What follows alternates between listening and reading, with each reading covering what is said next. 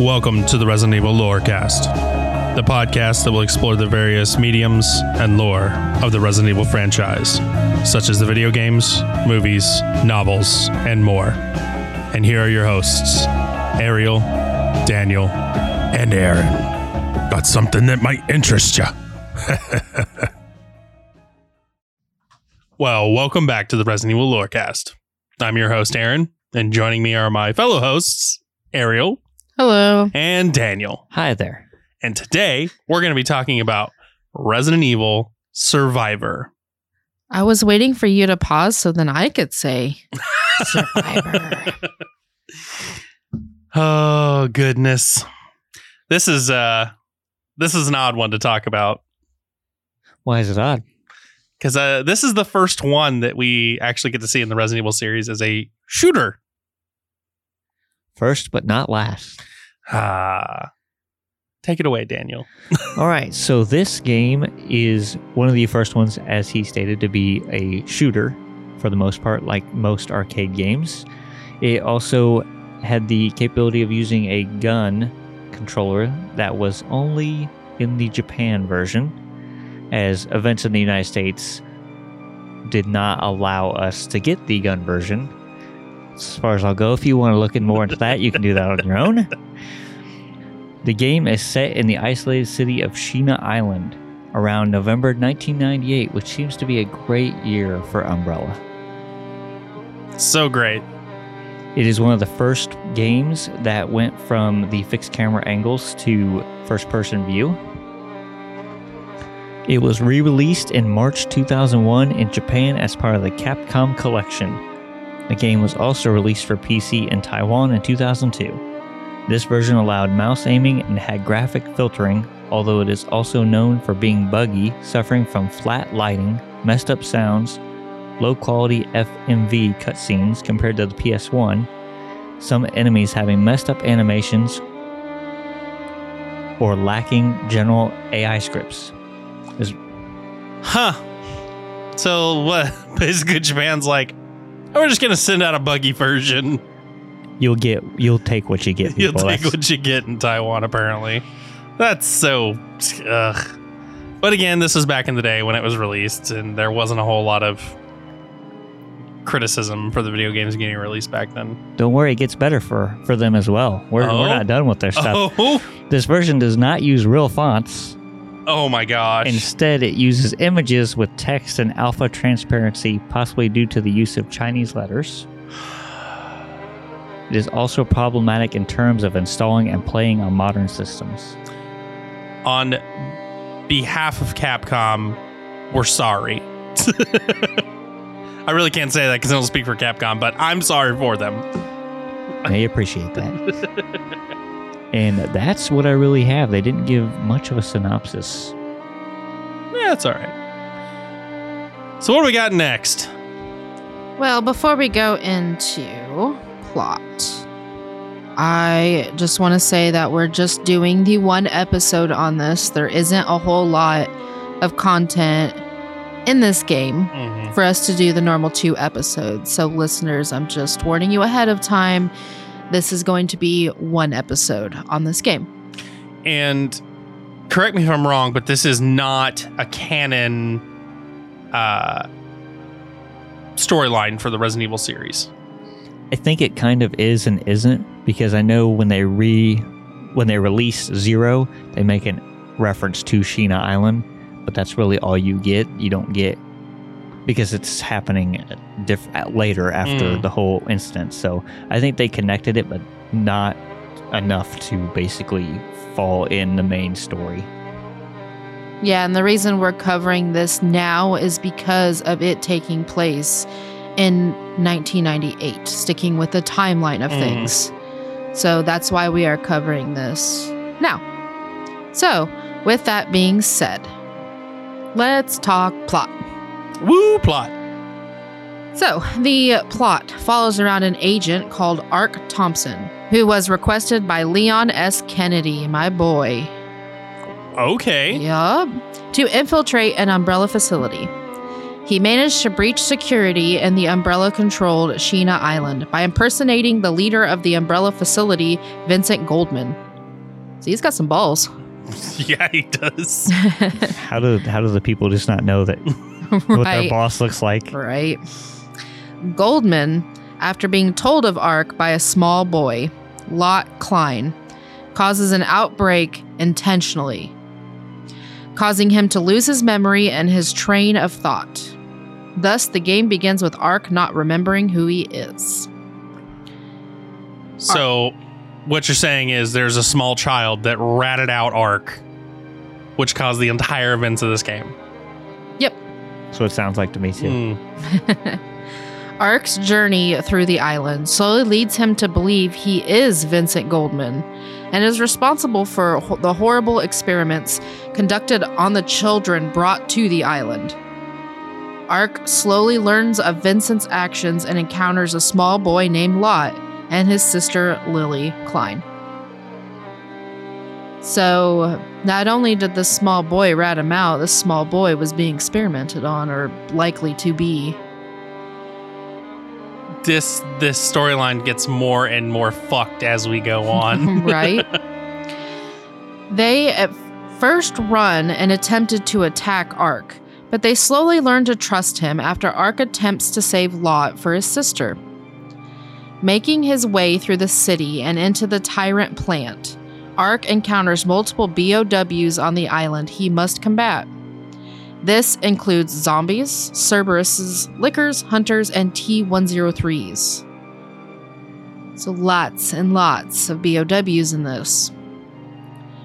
In the Tyrant plant, Vincent attempts to kill Ark, but is instead killed by the experimental Tyrant Hypnos T type. After a brief battle, Ark appears to have killed the creature and continues on. Eventually, the boy and his sister are reunited and proceed to escape the island with Ark, who by now has remembered who he was and why he was on the island. They proceed to an elevator that takes them to a helipad for escape. The Hypnos T type tyrant has since then changed forms and attacks Ark again after a small battle. The creature finally turns into its third and final form. After a battle on the helipad, Ark finally appears to have killed the creature and proceeds to the helicopter for escape. As the three fly off, the creature tries to bring down their helicopter and jumps onto it. Ark then fires two missiles at the creature, finally killing it for good. The game ends with the scene of the helicopter flying into the distance. Ark telling the children that he doesn't know what will happen next, but can keep flying as long as they have fuel. Because that's normally what you do, you keep flying until you. But, you know. So that is all I have on plot. Not very long, but filled to the brim with BOWs. So we're gonna we're gonna recap this. Ark invades, gets narked out by an experimented on kid.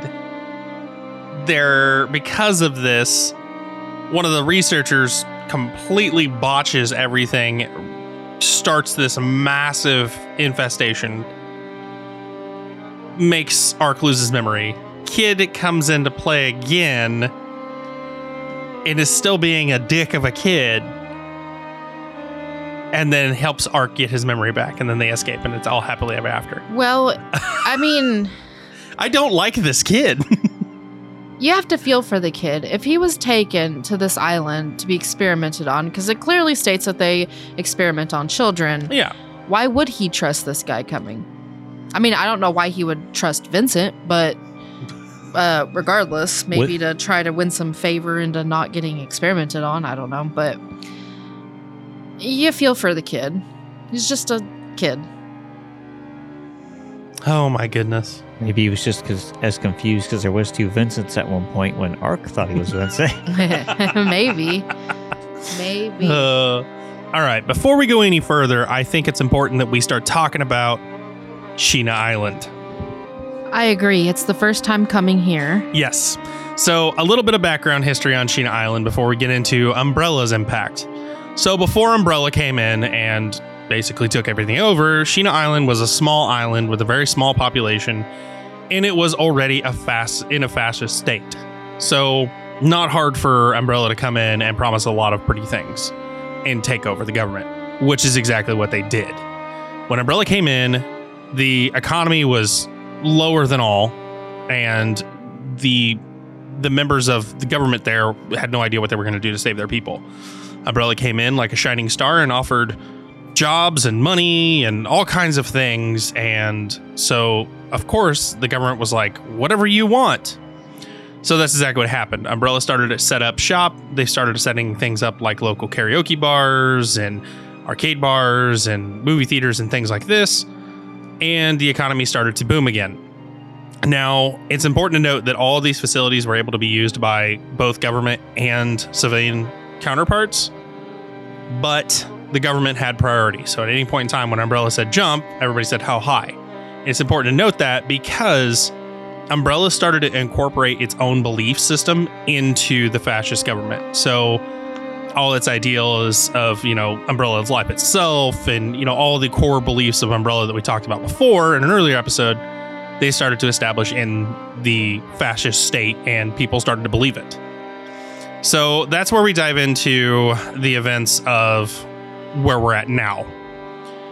Um, in 1998, when Umbrella had its sudden death of its appointed commander, they replaced the commander with Vincent Goldman. Now, at this point, he was a very ruthless, tyrannical person, which we'll get into later when we start talking about characters but he built the the T103 facility below Sheena Island. And during that, there was a huge coup in 1998. There was a huge coup um, where he single handedly assassinated anybody who was against him. And because of this, this is about the same time where Ark Thompson comes into play. Now, when all of this happens and everything's done, basically at the end of this, Sheena Island is no more.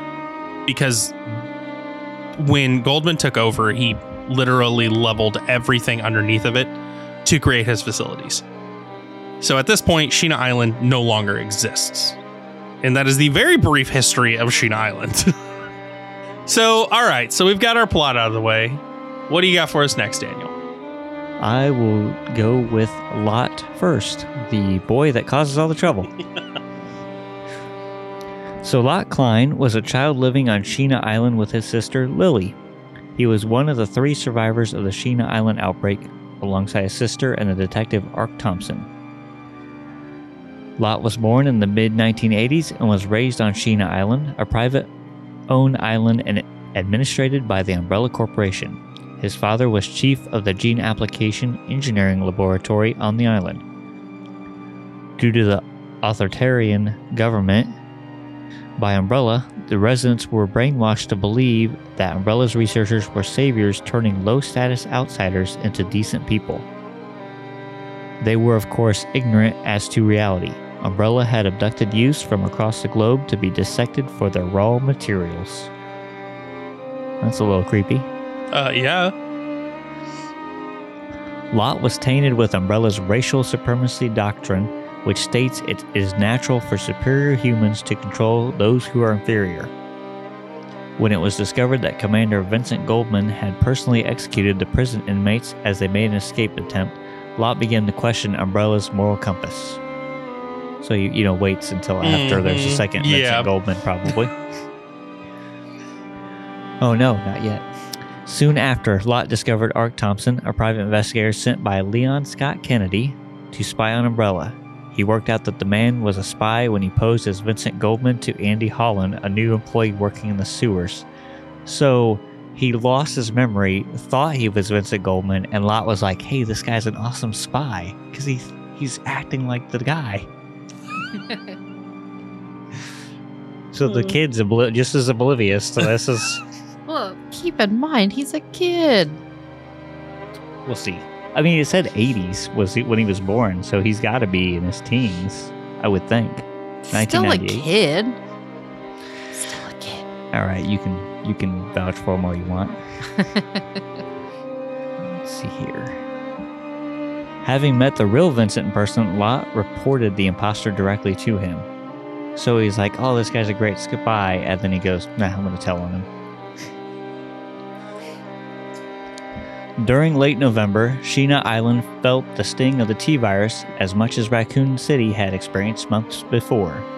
The city went into a frenzy of panic, with many once amiable scientists transforming into mindless zombies. Much to the confusion of the young Lott, however, tragedy hit close to home when his mother and father came under the effects of the virus, causing the two children to flee and fend for themselves. Lott armed himself with an aluminum baseball bat and, after finding a safe place for Lily to hide, went in search for a way to escape. While examining the sewer, he came into contact with the amnesiac Ark, fearing that Ark may have a vendetta with him. Lott became defensive, threatening Ark before escaping. Soon afterwards, after not finding any sort of escape within the sewers, Lott returned to his sister, whom he found confronted by Ark. Lott swiftly attacked him, unaware of his amnesia, and escaped with his sister to their home.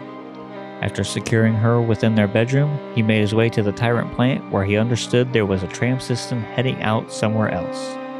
In the facility, he came into contact with the hunter. Though Lott tried to fight it with his bat, he was overwhelmed and shoved over a side railing, barely managing to grab onto the side. Ark managed to save him in the nick of time and questioned Lott's motives. I would have questioned away earlier if I would have known what was going on, but Lott, shocked at Ark's amnesia, confessed to his accusation and apologized. With Ark's forgiveness, he went back to his house to fetch Lily, and the three of them made it to the train leading toward a helicopter. However, celebration was short lived when the tyrant confronted them before takeoff.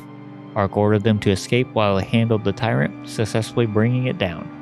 Though they managed to escape, the tyrant grabbed onto the leg of the helicopter, which Ark quickly dispatches with a rocket.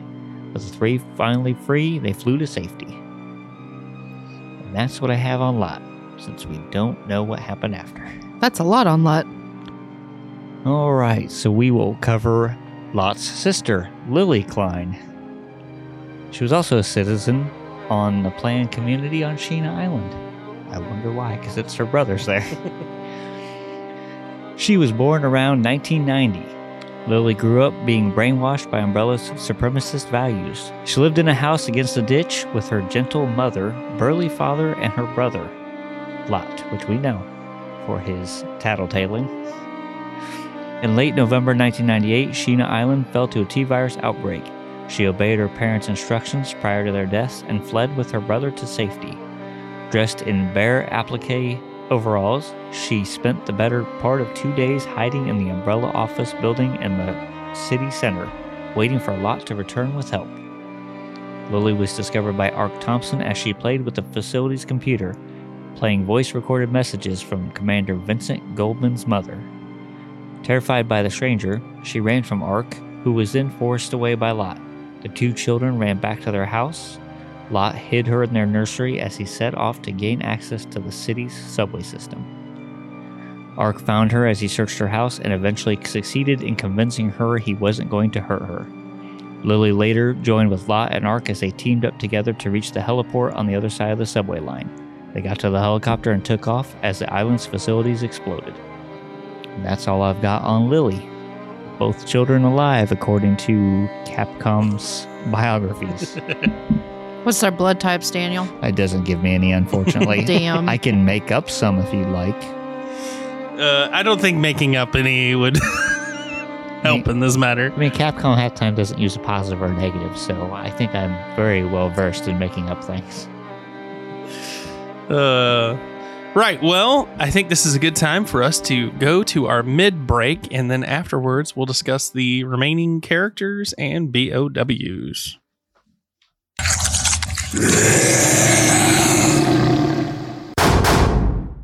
Well, here we are in the middle of the show, and the first thing we got to do is thank our patrons. So, our patrons are Anthony Bellotti, Remington Cloutier, Chris Slate, Wolfslure, and Isaiah Davis. And the next episode we do, we're going to have both Isaiah Davis and Wolfslure on because it is our patron episode. Woohoo! Woohoo! but no, seriously, thank you all for being patrons. You're all wonderful, and we're working on some very special rewards for each one of your tiers coming soon. It's gonna it's taken a lot of work and we're getting through it, but thank you all. Thank you. Thanks. So on to our middle info things. I don't know. It varies from week to It week. varies from week to week. But let's start with Ariel. What'd you bring for us this week? Well, I read an article Uh oh. like I normally do. because I, unlike some people, Aaron, like to read. I hate So- reading. Anyways, this article comes from Games Radar. And the title of it is New Leak Suggests Resident Evil 4 VR will get free Mercenaries DLC next year. Ooh. Yes. It looks like fan favorite Mercenaries mode is coming to Resident Evil 4 VR. Though not formally confirmed by Capcom. In fact, there's been no formal mention of Mercenaries at all at this point. Biohazard Cast spotted a teaser advertising that the new mode is coming to the Oculus Quest 2 exclusive VR port next year. The video has, naturally, now been unlisted and then promptly set to private, but not before Resident Evil YouTube site Biohazard Declassified grabbed it, downloaded it, and re uploaded it for our viewing pleasure. Oh, I love those guys. Oh, yes. if you jump to 21 seconds in the teaser, you'll see the mercenaries arriving in 2022. Beneath which reads free update on MetaQuest 2. Ooh. And I am pretty excited about it. yeah, because the VR, Resident Evil 4 VR is pretty awesome. It is. And adding mercenaries to that would be great. And on top of that, if they keep adding these things, guess what they might bring back? Chicago typewriter. Chicago typewriter.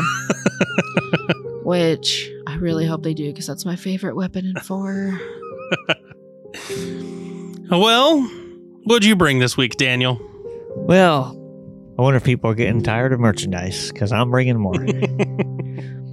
so, keeping with Resident Evil Survivor, it's not based on the game, but it is a t shirt that has Survivor in the title.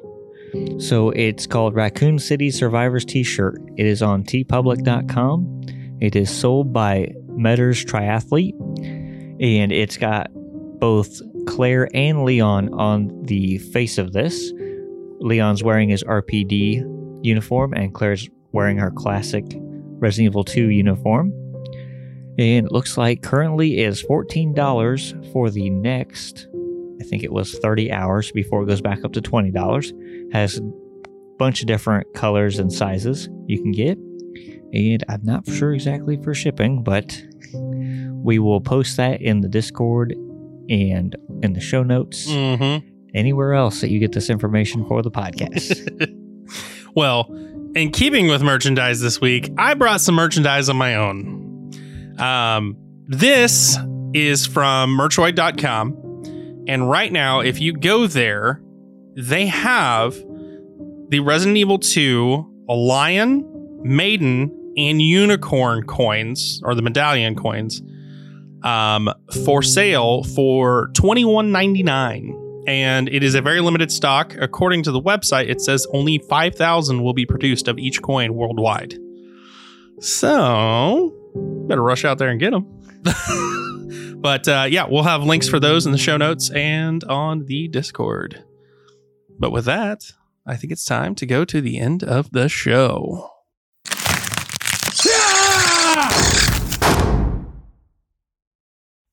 Well, here we are at the end of the show. Hmm. And I believe Ariel has our characters for this one. Let's talk about Ark Thompson, which also does not mention his blood type.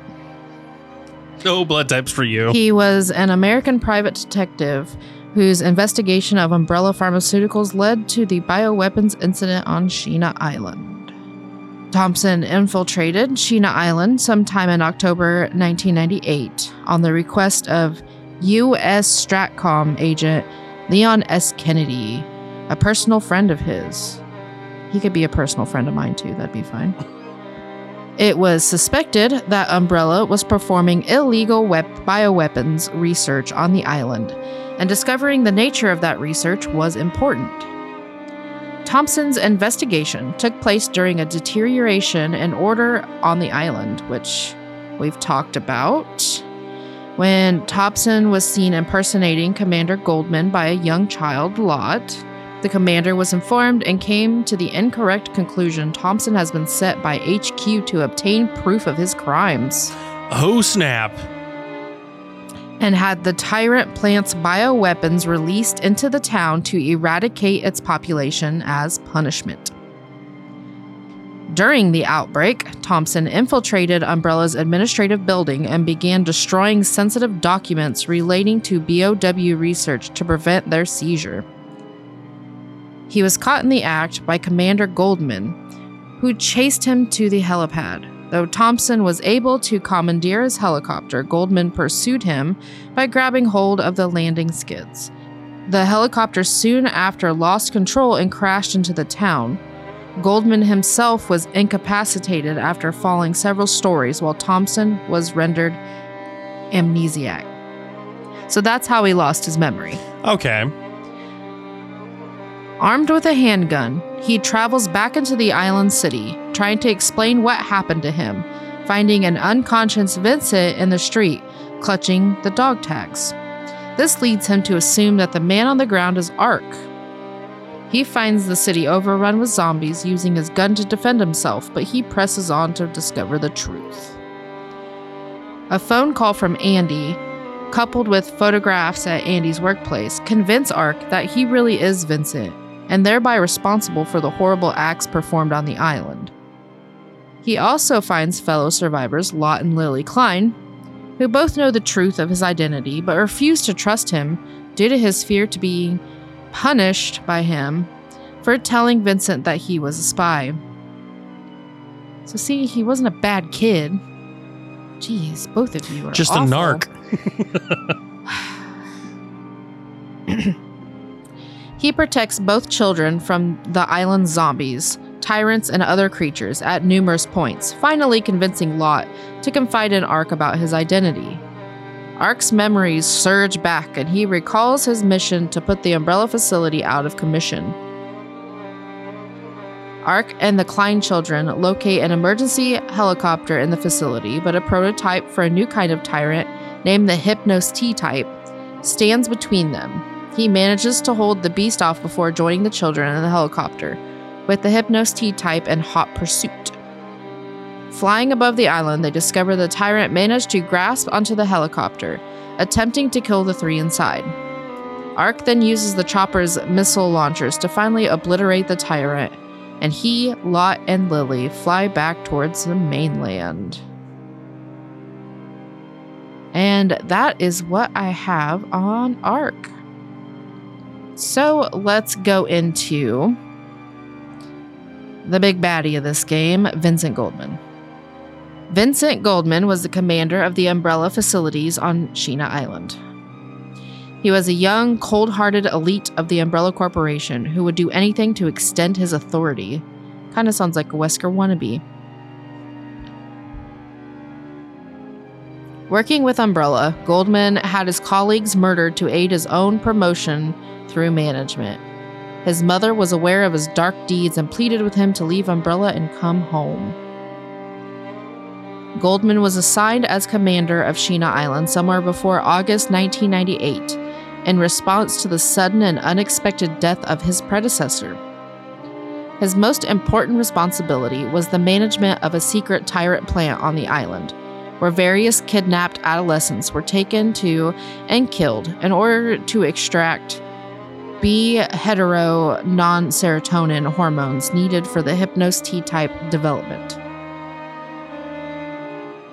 After his handling of an attempted prison breakout by the surviving teenagers by personally executing each failed escapee in cold blood, the local population began to turn on him, as they should.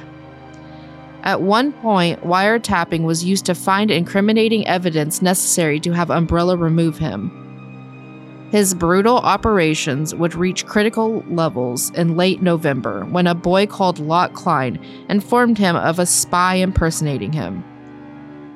To rid the island of his problems, he intentionally released the T virus into the populace, along with a number of T 103s.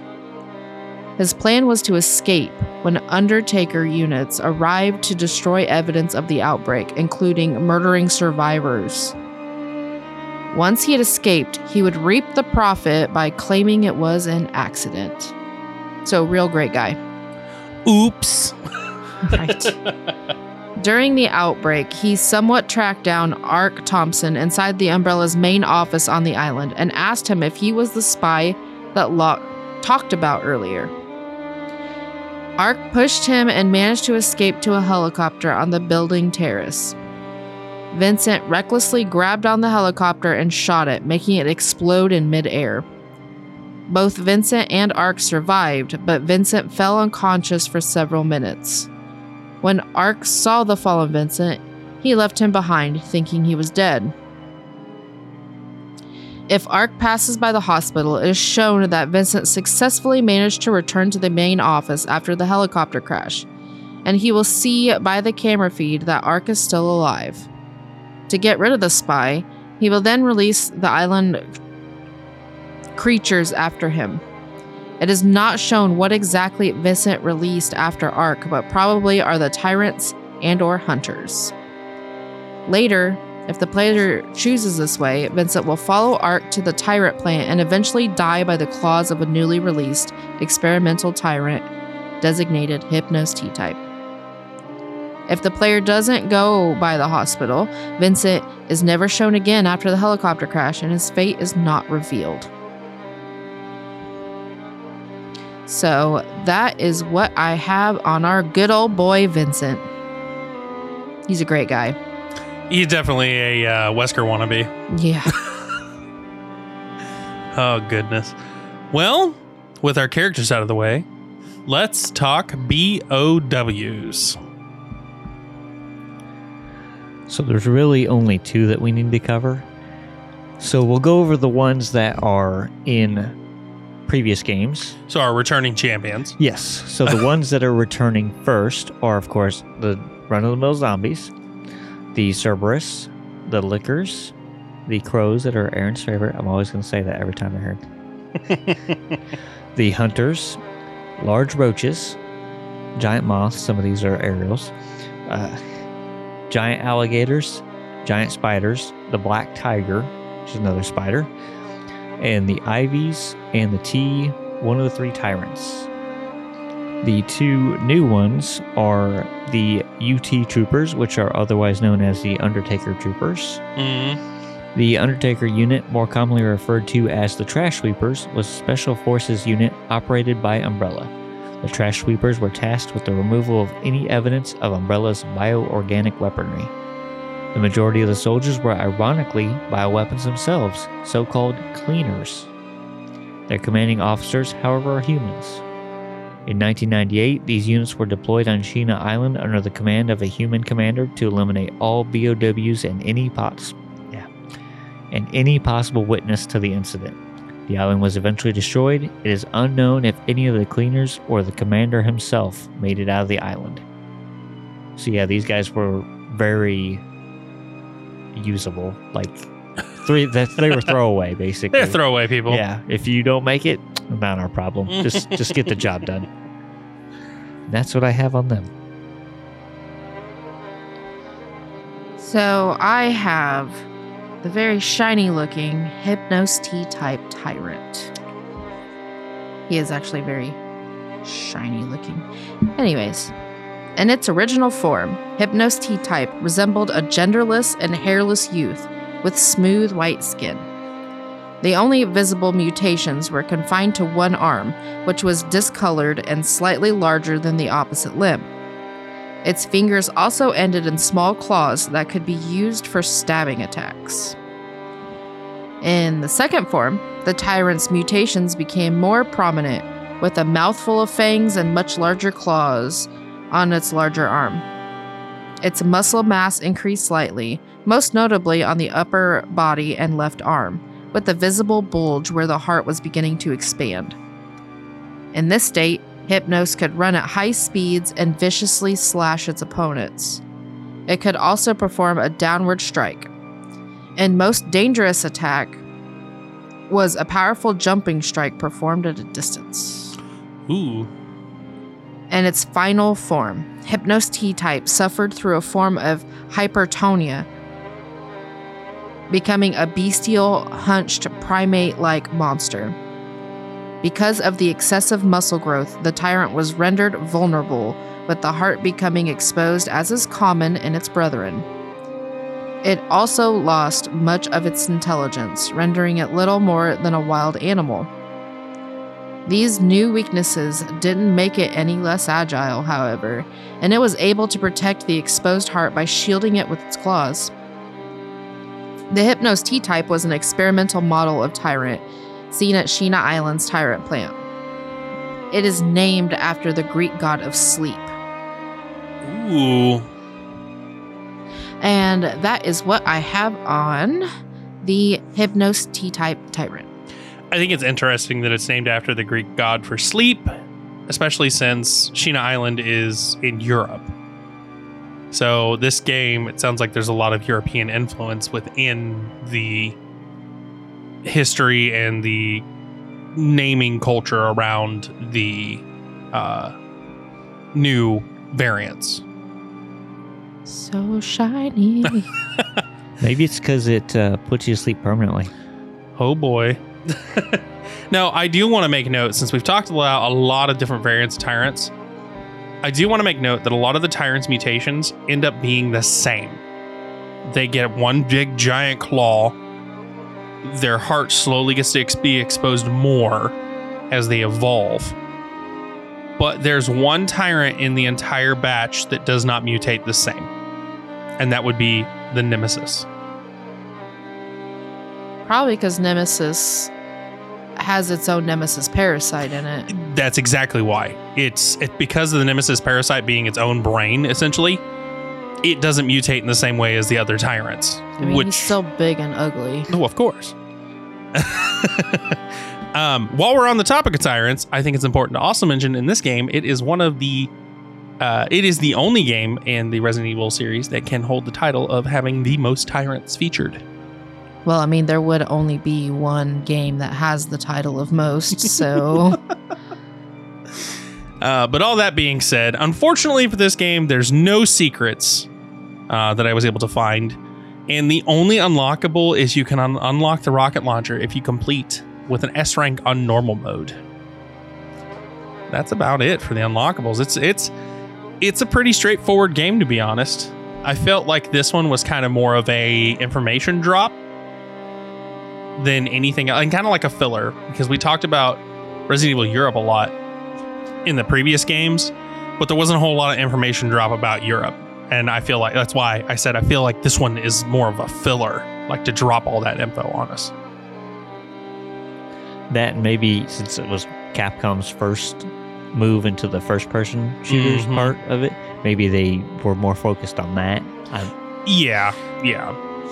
Well, with all that being said, and we've discussed everything there is to talk about with Survivor, I think we're at the end of the episode. So now it's time for your ratings.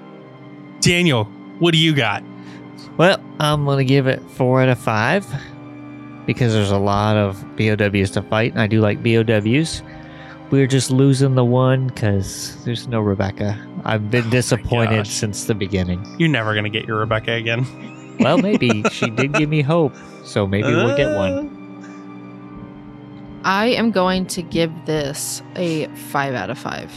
Because Leon's mentioned. Would you let me talk? Sheesh. But you're right. because Leon, my boy Leon, sent the main character Oh, goodness. on an errand.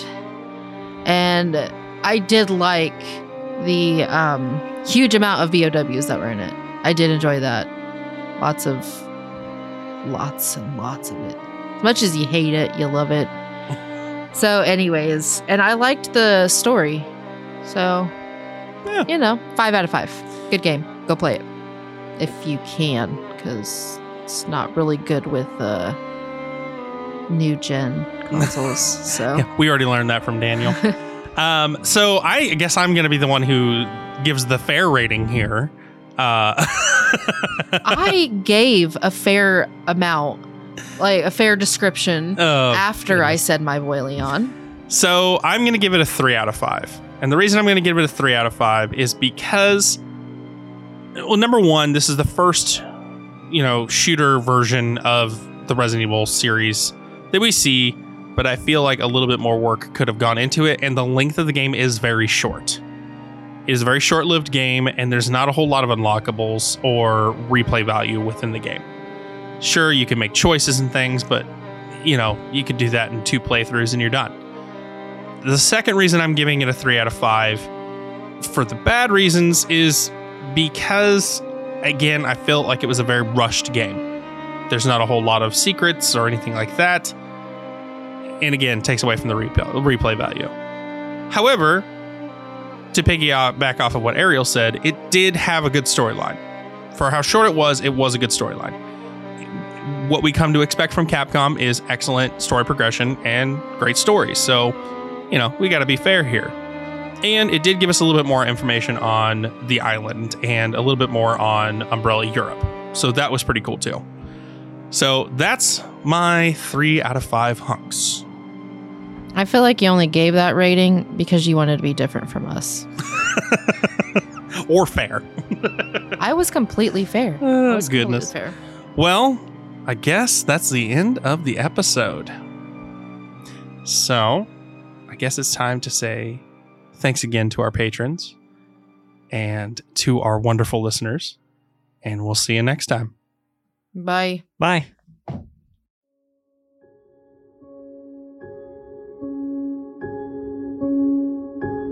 Thanks for joining us tonight on the Resident Evil Lurecast. We hope you enjoyed it. If you did, tell a friend. Leave a comment and review. If you want to keep chatting with us about all things Resident Evil, you can find us on the Robots Radio Discord. You can also chat with us at RE Lurecast on Twitter. Till next time, stay safe out there. And remember, we might have something that might interest you, stranger. What up to Night City? You're listening to N54 Radio. This is DJ Sparks bringing you a new hit show from Night City, Cyberpunk, a cyberpunk red live play podcast. Listen as a ragtag group slamming on the corpos, survive the streets, and try to keep from being flatlined. You can tune in on Spotify, Google Podcasts, Apple Podcasts, or wherever else you get your podcasts. DJ Sparks out! Hello, this is Charlie Transmutation coming to you with another PSA announcement. No, Charlie, this is a commercial. What? Crap. Nobody told me that. Well, what are you supposed to do in this thing anyway? Well, Charlie, I'm glad you asked. This is the part where we introduce our new homebrew 5e D&D podcast, The Fumbling Four and the Almighty Crit, where we explore the homebrew world of Alteris using homebrew rules and homebrew material from the Dungeon Masters Guild. Eh, sounds boring. I'm out of here. See you later, Charlie. We hope to have you guys come check us out soon. You can find us on iTunes, Spotify, Google Podcasts, Amazon, or wherever you get your podcasts.